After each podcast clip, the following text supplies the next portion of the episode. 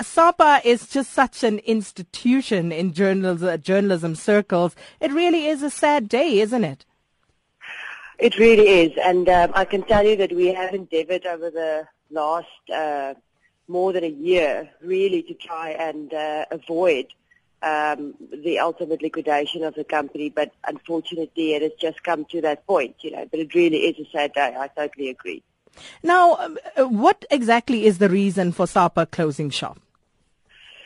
So, um, you know, the, the, the business model um, um, that the company was built on has, has just become um, unviable. Um, you know, it was, it was, it basically existed from um, out of a, the, the four uh, members of the association, which was the, the four big publishing houses, namely Independent, Times Media, Media 24, and, and Caxton Group um, and and then also a, a, range of subscribers to the business.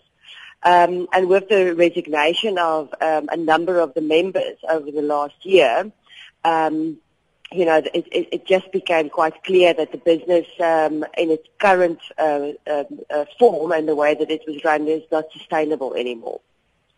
And of course, one would wonder what's going to happen uh, to the SAPA employees, uh, and also, you know, seeing that many news agencies actually relied on SAPA content. Um, you know, will there be something similar set up, or you know, what is in the pipeline?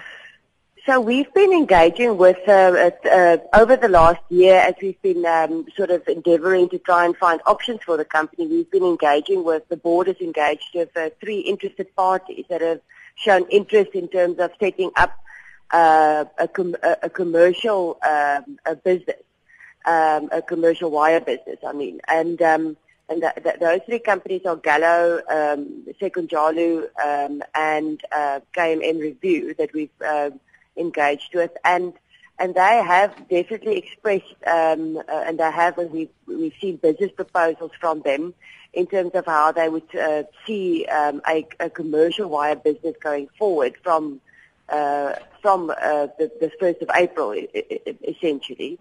Um, and um, as you said previously, you know, within the, the, sale of our assets that we that we need to do now, also to settle our liabilities, of which our staff, of course, is our number one priority.